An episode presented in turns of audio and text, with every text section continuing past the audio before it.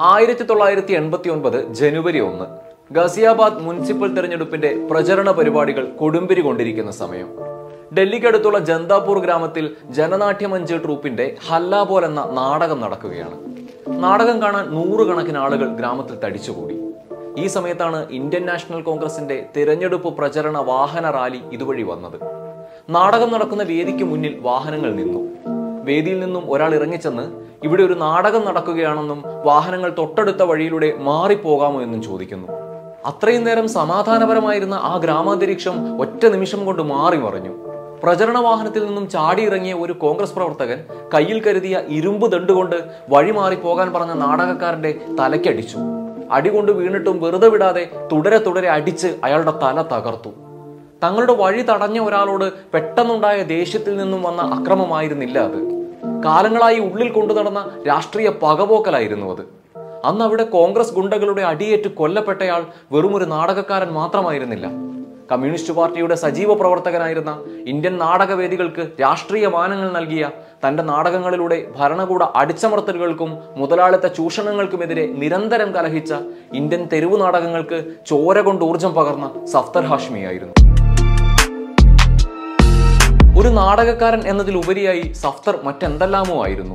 അയാളുടെ ഓരോ ശ്വാസത്തിലും രാഷ്ട്രീയം ഉണ്ടായിരുന്നു. പറഞ്ഞു വരുമ്പോൾ അയാളുടെ ജീവിതവും വിവാഹവും തൊഴിലും ഒടുക്കം മരണവുമെല്ലാം അയാൾക്ക് ആ രാഷ്ട്രീയത്തിന്റെ ഭാഗം തന്നെയായിരുന്നു.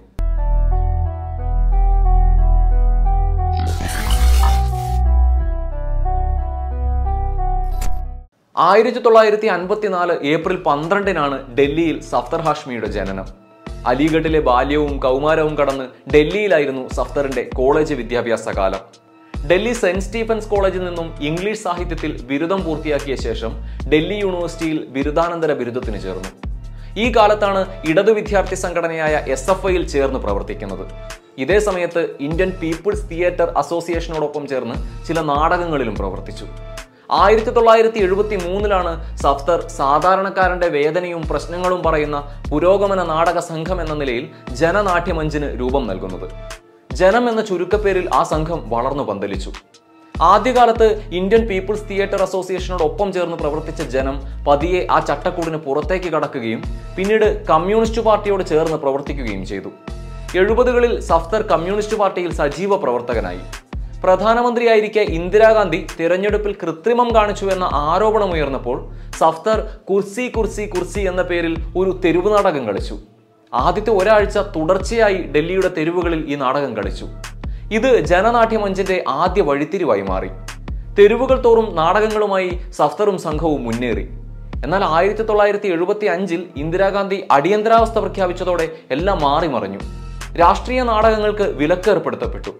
ഇതോടെ സഫ്തർ ഗർവാലിയിലെയും കശ്മീരിലെയും ഡൽഹിയിലെയും യൂണിവേഴ്സിറ്റികളിൽ ഇംഗ്ലീഷ് അധ്യാപകനായി ജോലി ചെയ്തു. പക്ഷെ അത് സഫ്തറിന് ആ നാളുകളെ അതിജീവിക്കാനുള്ള ഒരു താൽക്കാലിക മാർഗം മാത്രമായിരുന്നു.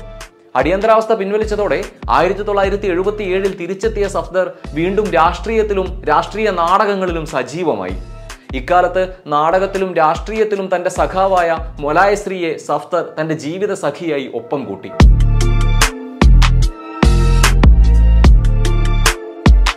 അങ്ങനെ അരികുവൽക്കരിക്കപ്പെട്ട മനുഷ്യരുടെ വേദനയും രാജ്യത്തെ തൊഴിലില്ലായ്മയും സ്ത്രീകൾക്കെതിരായ അതിക്രമങ്ങളും എല്ലാം ജനത്തിന്റെ നാടകങ്ങളിൽ വിഷയങ്ങളായി. ഇതേ സമയം ദൂരദർശനു വേണ്ടി ചില ഡോക്യുമെന്ററികളും സീരിയലുകളും സഫ്തർ ചെയ്തു. കൂടാതെ പല പുസ്തകങ്ങളും എഴുതി. കലയിൽ പരീക്ഷണം നടത്താൻ ഭയമില്ലാത്ത കലാകാരനായിരുന്നു സഫ്തർ ഹാഷ്മി. അതുകൊണ്ട് തന്നെ അയാളുടെ ഓരോ എഴുത്തുകളിലും അന്നുവരെ ആരും ധൈര്യപ്പെടാതിരുന്ന പല പരീക്ഷണങ്ങളും അയാൾ നടത്തിയിരുന്നതായി കാണാം. ആയിരത്തി തൊള്ളായിരത്തി എൺപത്തി ഒൻപത് പുതുവത്സര ദിനം. ഗസിയാബാദ് മുനിസിപ്പൽ തിരഞ്ഞെടുപ്പ് പ്രചരണങ്ങൾ കൊടുമ്പിരി കൊണ്ടിരിക്കുന്ന സമയം. സി ഐ ടി യു നേതാവും സി പി എം പ്രവർത്തകനുമായ രാമാനന്ദ് ജായുടെ ഇലക്ഷൻ പ്രചരണത്തിന്റെ ഭാഗമായി സഫ്തറും സംഘവും ഹല്ലാബോൽ എന്ന നാടകം കളിക്കുന്നു. സഹിബാബാദിലെ ജന്താപൂർ ഗ്രാമത്തിലാണ് നാടകം നടക്കുന്നത്. നാടകം കാണാൻ കർഷകരും കുട്ടികളുമടക്കം നിരവധി പേർ തടിച്ചുകൂടി. ഈ സമയത്താണ് കോൺഗ്രസ് സ്ഥാനാർത്ഥി മുകേഷ് ശർമ്മയുടെ വാഹന പ്രചരണ ജാഥ ഇതുവഴി വരുന്നത്. നാടകം നടക്കുന്ന വേദിക്ക് മുന്നിൽ വാഹനങ്ങൾ നിന്നു. വേദിയിൽ നിന്നും ഒരാൾ ഇറങ്ങിച്ചെന്ന് ഇവിടെ ഒരു നാടകം നടക്കുകയാണെന്നും വാഹനങ്ങൾ തൊട്ടടുത്ത വഴിയിലൂടെ മാറിപ്പോകാമോ എന്നും ചോദിക്കുന്നു. സമാധാനപരമായിരുന്ന ആ ഗ്രാമാന്തരീക്ഷം ഒറ്റ നിമിഷം കൊണ്ട് കലാപ കലുഷിതമായി മാറി.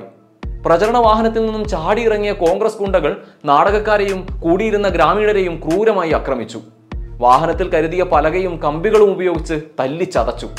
തടയാനെത്തിയ സഫ്ദറിനെ മുകേഷ് ശർമ്മയുടെ നേതൃത്വത്തിൽ ക്രൂരമായി ആക്രമിച്ചു. കോൺഗ്രസ് പ്രവർത്തകരുടെ കൈത്തോക്കുകളിൽ നിന്ന് ആൾക്കൂട്ടത്തിന് നേരെ തുരുതുര വെടിയുണ്ടകൾ പാഞ്ഞു. വെടിയേറ്റ് റാം ബഹദൂർ എന്ന തൊഴിലാളി തത്സമയം കൊല്ലപ്പെട്ടു. അടികൊണ്ട് വീണ സഫ്തറിന്റെ തല ഇരുമ്പ് തണ്ടുകൊണ്ട് അവർ തല്ലി തകർത്തു. ആക്രമണ ഭയത്തിൽ നാടക പ്രവർത്തകർ നാടക വേഷങ്ങളെല്ലാം അഴിച്ച് ദാബകളിൽ ഒളിച്ചു. ഇവരെ തിരഞ്ഞുപിടിച്ച് ആക്രമിക്കാൻ ഗുണ്ടകൾ ശ്രമിച്ചു. മണിക്കൂറുകൾ നീണ്ടുനിന്ന ഈ കലാപാന്തരീക്ഷം ശാന്തമായപ്പോൾ ജനനാട്യമഞ്ചിന്റെ പ്രവർത്തകരെ കാത്തിരുന്നത് ഹൃദയം നടുക്കുന്ന വാർത്തയായിരുന്നു.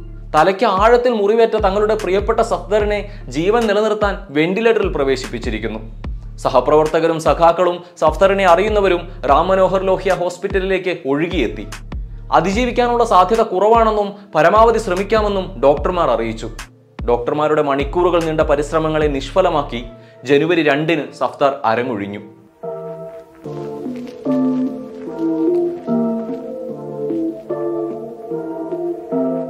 പോസ്റ്റ്മോർട്ടം റിപ്പോർട്ടിൽ പറഞ്ഞതനുസരിച്ച് ചെവി മൂക്ക് തൊണ്ട എന്നിവിടങ്ങളിൽ നിന്നും രക്തം വന്നിരുന്നു. തലയോട്ടിയിലും നെറ്റിയിലും ആഴത്തിലുള്ള മുറിവുകൾ ഉണ്ടായിരുന്നു ആക്രമണത്തിൽ ഇരുമ്പ് വടി കൊണ്ട് ഇരുപത് പ്രാവശ്യമെങ്കിലും തലയ്ക്ക് അടിയേറ്റിരുന്നു. സഫ്ദറിന്റെ തലയോട്ടിയിൽ നിന്നും വാർന്നൊലിച്ച ചോര ഗലികളിലൂടെ പടർന്ന് ഡൽഹി ചുവന്നു. തന്റെ നാടകങ്ങളിലൂടെ ജനങ്ങളിലേക്ക് ഇറങ്ങിച്ചെന്ന പ്രിയ കലാകാരന്റെ മൃതദേഹം വി പി ഹൗസിലെ പാർട്ടി ഓഫീസിൽ എത്തുന്നതിന് മുമ്പ് തന്നെ വൻ ജനക്കൂട്ടം അവിടെ തടിച്ചുകൂടിയിരുന്നു. സഫ്ദറിന്റെ ചെങ്കൊടിയിൽ പൊതിഞ്ഞ ശരീരം പൊതുദർശനത്തിന് എത്തിച്ചപ്പോഴേക്കും ജനക്കൂട്ടം ആയിരങ്ങൾ കവിഞ്ഞു. ചുവന്ന കടൽ പോലെ ഇരമ്പിയെത്തിയ റെഡ് വോളണ്ടിയർമാരും തൊഴിലാളി സഖാക്കളും സഫ്തറിന് അന്തിമോപചാരം അർപ്പിച്ചു.